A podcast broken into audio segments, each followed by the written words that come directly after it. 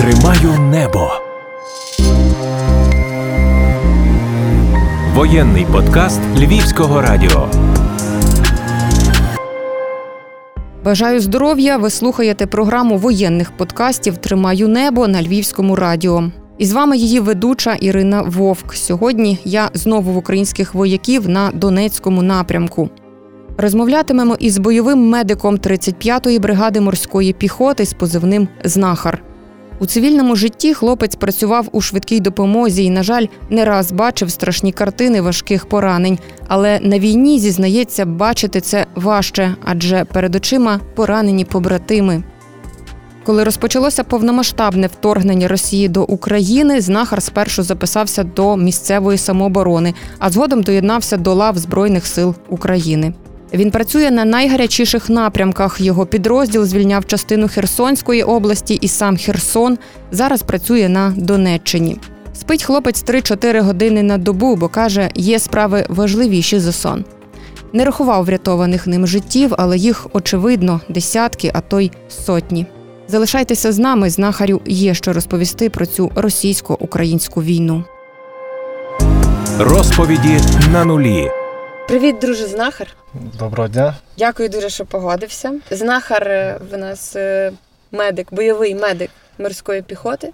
Так, так. В нього багато досвіду власне на війні повномасштабній. Ну, по суті, з повномасштабної в тебе почалася е, велика Да, війна. Так да, ти, да, ти не був в Україні на той час, ти приїхав, повернувся. Да, був я в Німеччині, тоді був. Ну, по справах поїхали.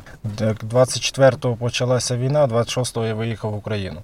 От. І зразу, як приїхав, то записався в тероборону місцеву. А після тероборони вже оце десь місяць, я певно, там побув, а далі записався в Збройні сили. Тероборона Волинської області. Да, ну це місцева, якби місцева самооборона, чи як вона там рахувалася раніше. Ну і вже звідти я в воєнкомат пішов, якби записався в добровольці і дали пов'язку. Це поїхали далі на такмет, і так почалася служба. Служба в армії так почалася. А як ти в 35-ту Одеську потрапив? А в 35-ту на- сформу- формувався батальйон. А в мене якби нас е, я ще з двома побратимами з такмедами приїхали. Получається, хотіли троє попасти в один батальйон, але хотіли в робочий батальйон, де можна було би ну, примінити знання медицини. Ну нам сказали, що буде формуватися бригада морської піхоти. Нова. Ми якби стрілецький батальйон спочатку були, і ну сказали, що там робота буде, бо вони завжди в таких місцях, де, де, де є поранений, де можна попрацювати. Де ото так попали в морську піхоту, так можна сказати, вибрав сам. Е, В цивільному житті ти медик, лікар. В цивільному житті я фельдшер. 12 років працюю на швидкій. У нас була фельдшерська бригада. Ото я сам з СМТ Цумань. От у нас там пункт швидкої допомоги був. Ото 12 років я на ньому працюю. Як е, війна почалася, ну, досвід певний мав по наданню допомоги. І у нас дуже хороша підготовка, хороший наставник був, який нас, скажімо, готував до всяких таких ситуацій. І було би якось незручно вдома сидіти з знаннями, і де можна допомогти на фронті е, друзям, побратимам. Де й так вирішив піти. Ти пам'ятаєш свій перший досвід? Я так розумію, це було на Херсонщині, бо після того, як сформувався батальйон, ви потрапили Да, в. Херсонську область, ви відборювали Херсонську область і Херсон, і власне ви одні з тих, хто її звільняли, частину так до Дніпра. Ти пам'ятаєш перший свій бойовий досвід як медика, перша евакуація, можливо, перше надання допомоги? Ну, скажімо, перші евакуації, ті, що були тут, там вони не сильно нам запам'яталися, бо для мене це, ну скажімо, побачити було якусь там розірвану частину тіла, це не новиною, як я його раніше бачив. Але ми стояли на другій лінії евакуації спочатку, як зайшли, а вже далі, просто ми коли зайшли вже на ну- нуль. Коли вже була вже, скажімо, окопне життя в нас, коли ми там проводили певну кількість тижнів в окопі, оце тоді вже да. Бо вже тоді ми надавали допомогу ну, безпосередньо на полі бою, і це було е, відрізнялося від цивільного життя, скажімо, тим, що дуже гучно було. Ну і страх, само собою, спочатку був присутній. Ну, але так працювали, потім день за днем звикали до шуму і звикли. А щоб конкретне, конкретний випадок, який щоб назвати, щоб запам'ятався, тяжко сказати, бо саме більше запам'ятовується тоді, коли гине твій якийсь побратим або Ну, власне, я якраз да. хотіла запитати, бо коли Ну. ти працював е, в швидкій допомозі, це пересічні люди, так, в цивільній обстановці, Так. яким ти надаєш допомогу. А тут це твої побратими, люди, з якими Так. ти куриш, е, снідаєш, е, жартуєш. Так, так. Як от, це? От тому оце, е, ну, шкода всіх, там, хто загинув, але ну, все одно є е, близькі люди, з якими більш е, тісно спілкувалися в армії.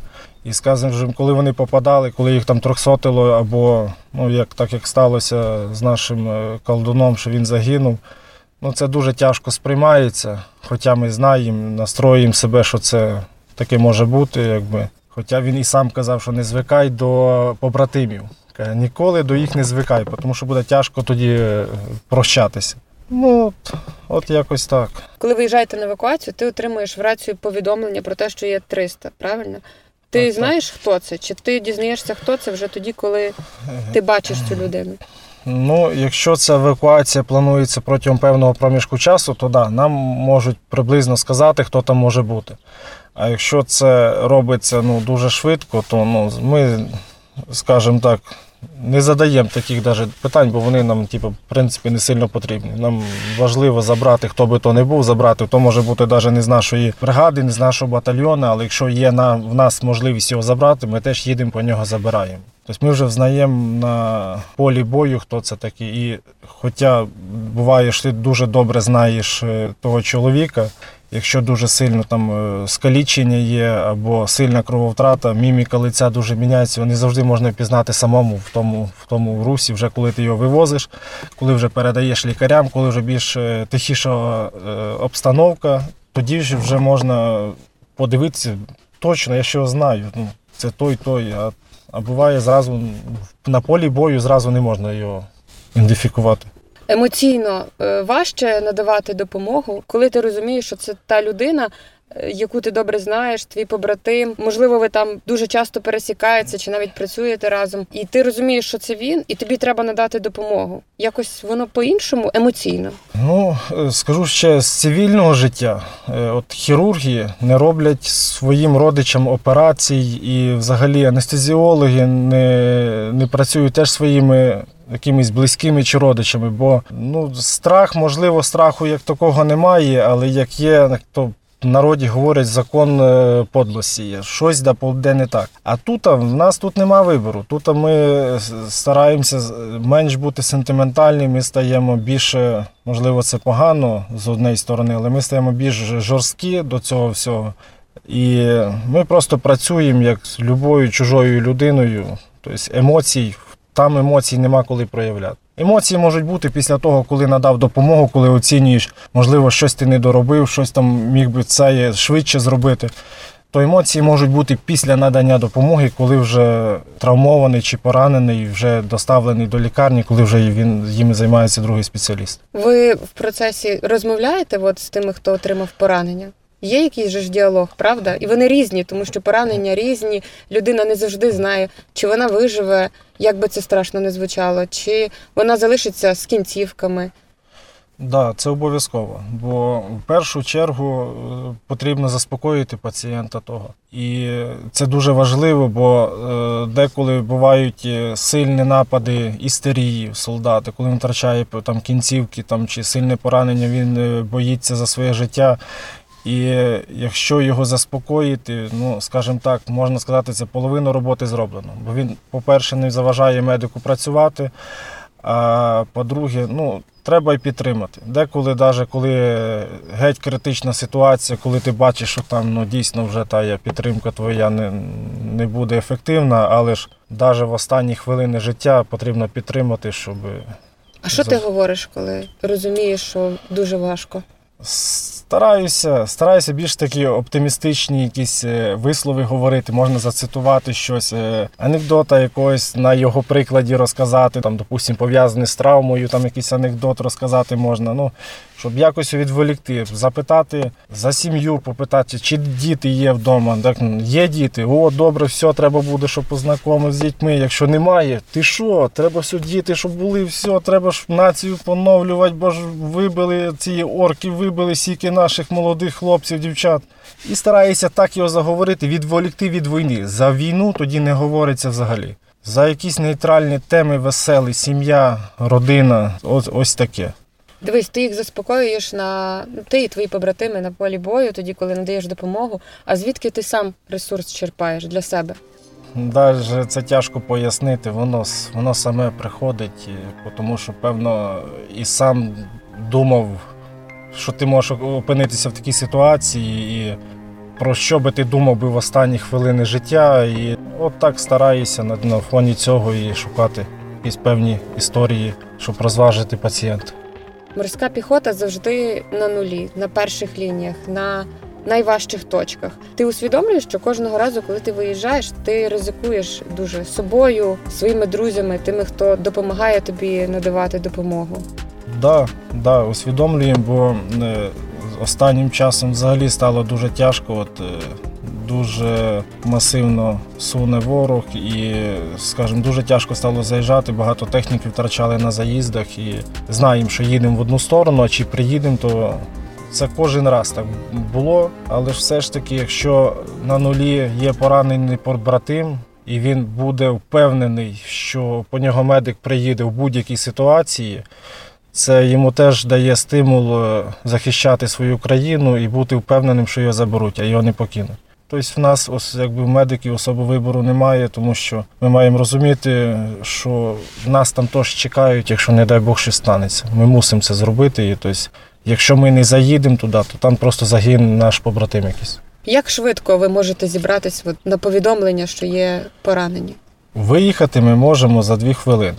Це з урахуванням того, що нам там треба машину до машини підійти і погрузити те, що треба. Ну, все зібране, там рюкзаки, вдітися основне. Бо ж вдягаємося, коли на нуль їдемо, повністю мусиш екіпіровку вдягати на себе. От. І це певний час займає. Ну, 2-3 хвилини, скажімо так, ми можемо виїхати. Але ж евакуація так швидко не робиться. Бо, тому що е, не завжди дозволяє тактична ситуація. А за пораненим бригаду медиків скажуть не пошлють, тому що пріоритетом все ж таки буде бригада медиків. Тобто мусить ситуація заспокоїтися трішки і знайти якусь ячейку, щоб можна було проскочити і на певну точку заїхати і забрати пораненого. З нуля чим ви забираєте поранених?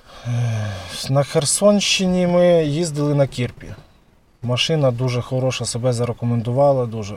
Це турецькі ці броньовані Е, машинки? Так, так, броньо, вона похожа на нашого козака, тільки чуть більша. І дуже вона себе зарекомендувала. Вона добре тримає осколки і тільки що велика, це один її мінус.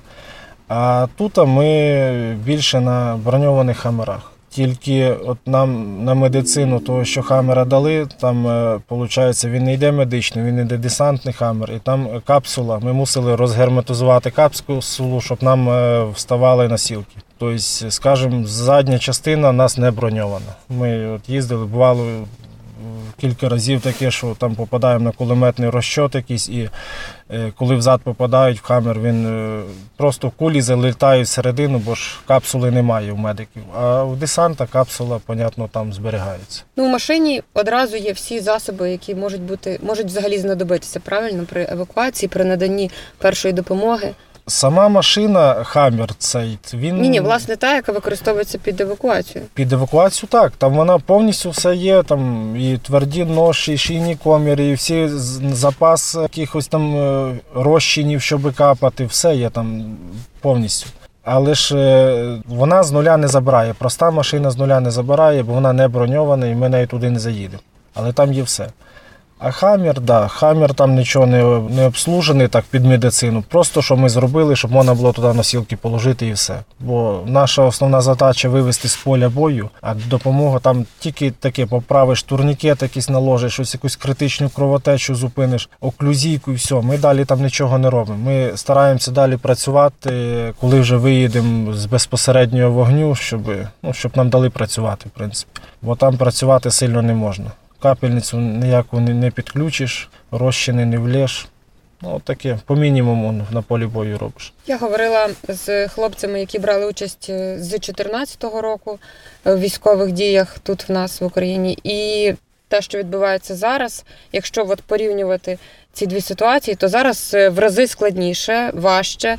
Е, масованіші обстріли. Загалом війна зовсім по-іншому виглядає, ніж воно було в 2014 році. Які це здебільшого поранення? Це поранення осколкові від е, мінометів, від артилерії, так? Чи це можуть бути поранення в ближніх боях, чи якісь інші? Ну, це сказати, це залежить від регіону, де проходять бойові дії. Якщо це поле, то там може бути більш і так само і кульові можуть бути, але там вони рідше трапляються, бо там далі відстань е, до позицій ворога. А якщо це е, так як в нас останнім е, часом це міські бої йдуть, то тут да, тут дуже багато кульових зараз є.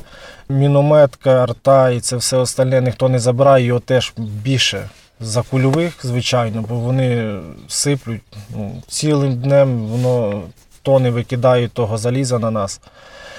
От. Але в, в міських боях дуже багато кульових. І більше, скажімо так, е, більше кінцівки, голова, шия, більше поранення йдуть. Е, Дуже рідко буває. От мене от, е, недавнім часом було поранення з кулемета в, в броню в спину.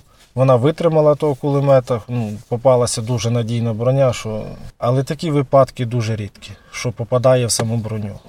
Навіть якщо кульові поранення, то це або снайпер б'є десь в голову зразу б'є, або випадкові кінцівки. Я бачила аптечку ворога та москалів. Там нічого немає майже. Ну тобто, там якісь такі дуже дрібні речі. Це дійсно так? Е, Чи ну і в нас медицина, і підготовка, і ті речі, засоби, які ми маємо, вони е, значно переважують е, те, що є в москалів. Ну, тут можна, це таке двозначне, скажімо, твердження, тому що в залежності, хто перед нами йде, який ворог. Якщо це йдуть вагнерівці, да, їх таке може бути. Якщо це йдуть якісь спеціалізовані війська, вони не можна їх недооцінювати, вони дуже добре вдіті, і дуже багато даже є в мультикамах, навіть не їхній формі, і вони мають хорошу броню, хорошу каски, і підготовка, і так само аптечки, в їх все є.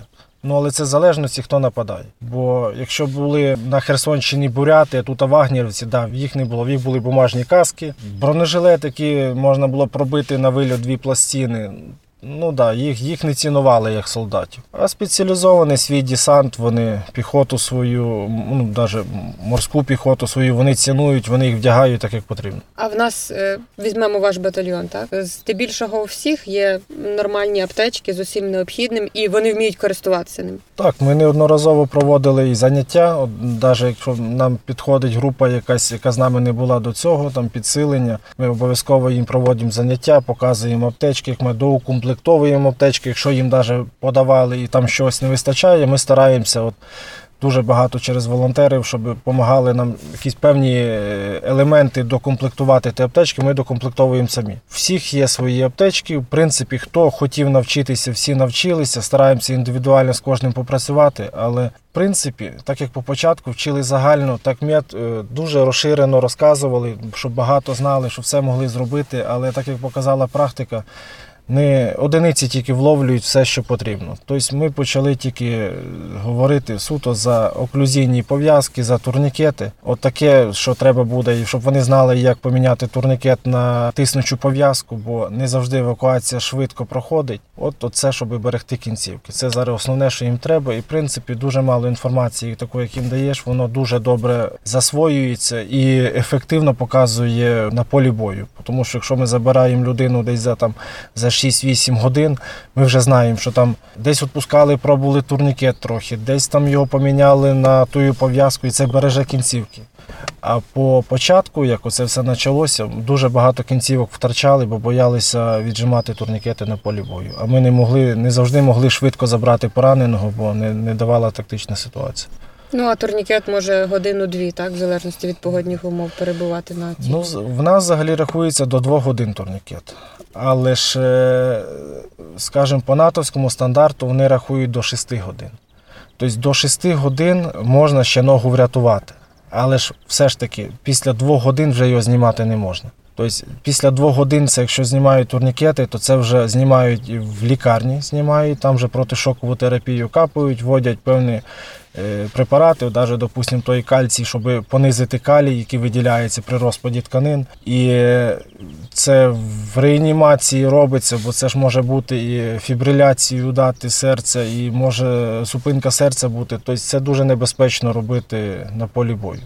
Тобто треба з старатися зробити до 2 годин.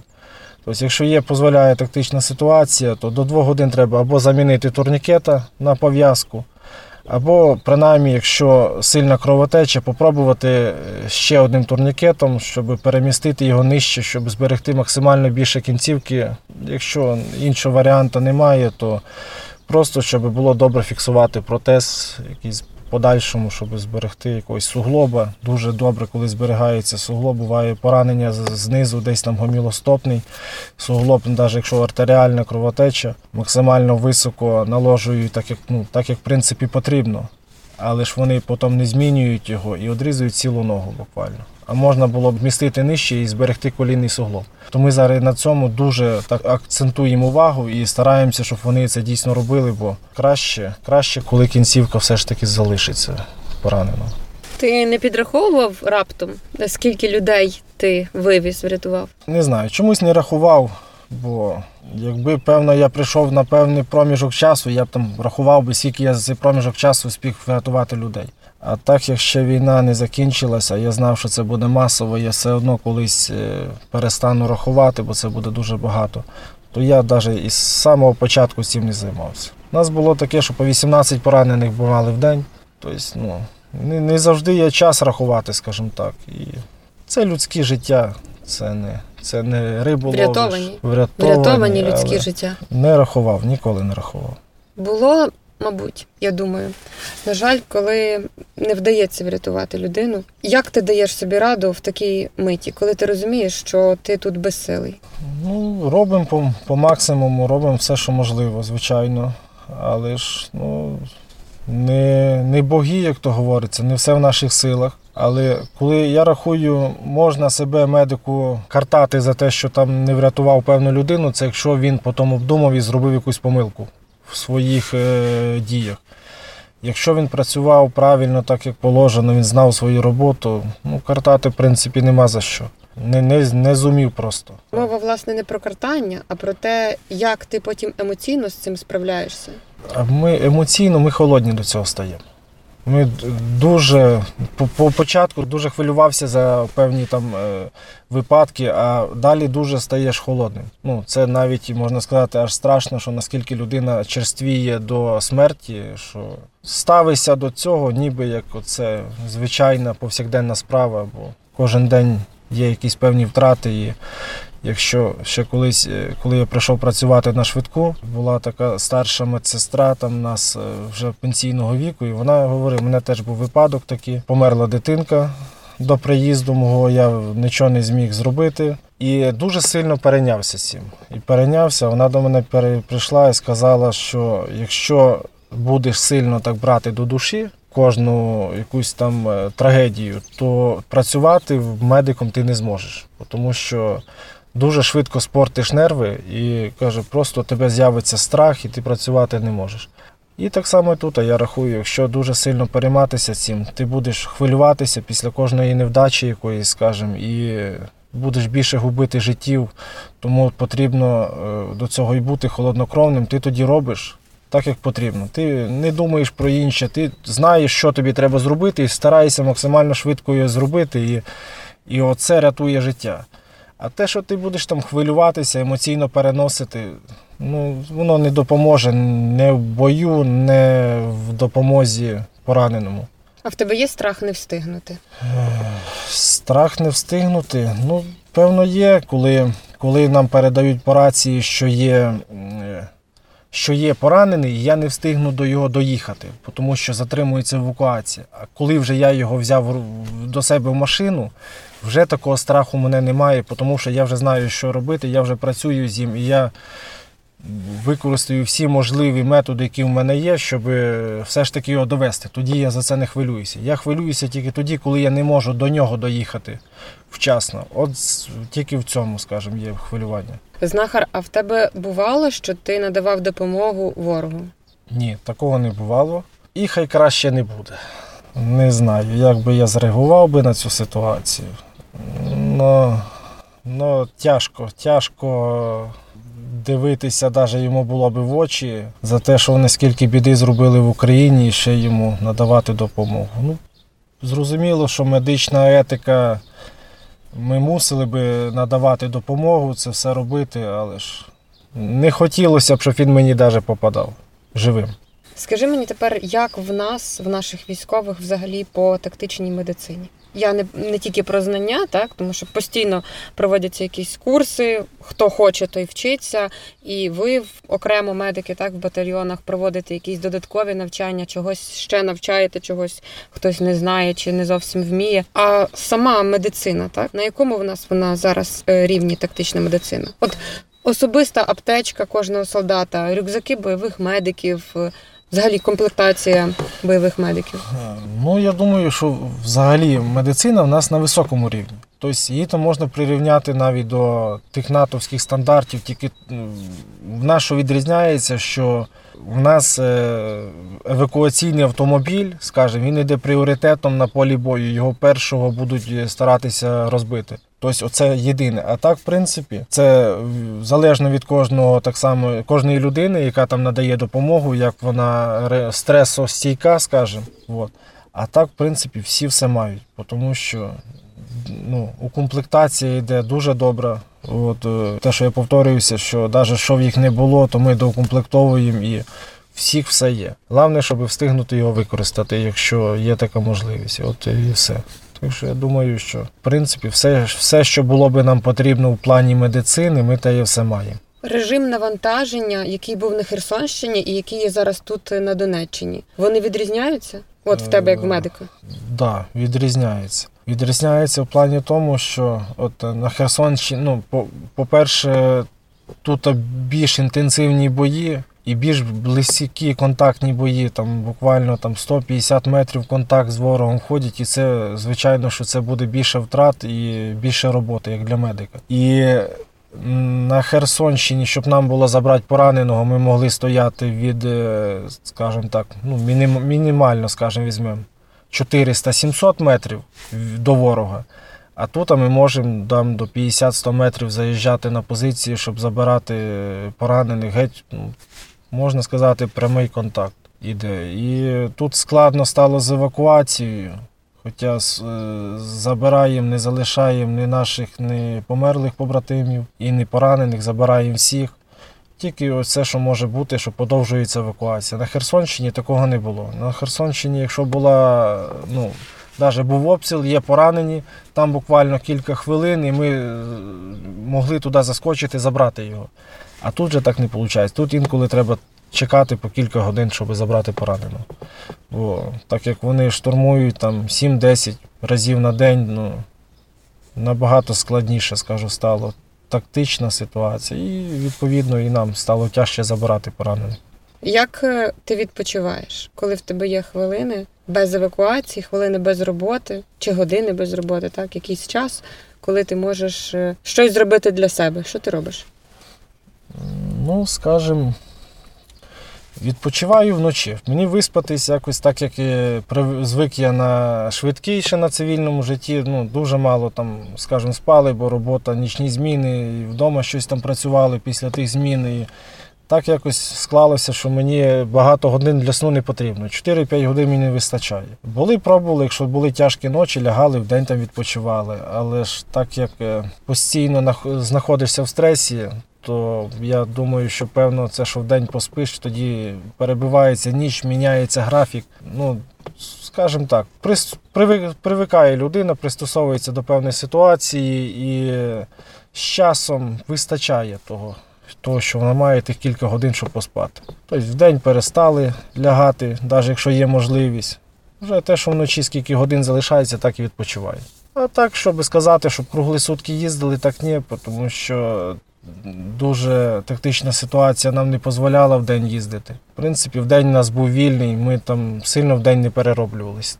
Прибрати машину, докомплектувати, що використав, та і в принципі і вся робота була. Вся робота була там більше на, на, на ніч, скажімо. Ти вже більше року в режимі нон-стоп, в бойових діях, в гарячих точках. Ти втомлений? Фізично скажу, що я не втомлений. А морально, можливо, вже трішки, бо все ж таки вже за цей час дуже багато загинуло людей, яких я особисто знав. І вже хотілося б, щоб пошвидше воно це все закінчилося, щоб перемогти ворога, вигнати його з країни. Ну, щоб просто, просто більше не гинули хороші хлопці. Бо так як ми бачимо ситуацію, як ворог сюди закидає на фронт е, те, що йому не потрібно в країні, там зеків, скажімо, неблагополучне населення. Вот. А в нас, в світ нації гине. У нас молоді патріоти, які першими пішли, які завзяті на полі бою, вони першими гинуть. А в них, до речі, і евакуація так не працює, як в нас. Часто вони залишаються лежати на полі бою, часто і пораненим Так. не завжди надають допомогу. Так, так є в їх. Ну, е, на Херсонщині бурятів вони взагалі не забирали майже. Вагнерівців теж кидають. Але коли це вже йде знову ж таки мова про спеціалізовані війська, вони любим способом ну, вони заберуть свого пораненого. Вони будуть і, і дима кидали, під обстрілом стараються, але вони забирають. Це в залежності, які війська заходять на позиції. Це має значення. Я тобі дуже дякую. Дякую, що ти поділився цим, розповів. Доніс багатьом людям, які можливо не все знають, що тут відбувається. Не розуміють, що це такий режим важкий, режим нон-стопу, режим майже без відпочинку. І мені здається, люди цивільні повинні знати і розуміти, що відбувається тут, і в якій напрузі живете ви, в якій напрузі кожен день проходить у вас. Так, але я думаю, щоб це зрозуміти, це треба попробувати. Нам ну, принаймні, почути, почути, так. почути вас, почути тих, хто є тут.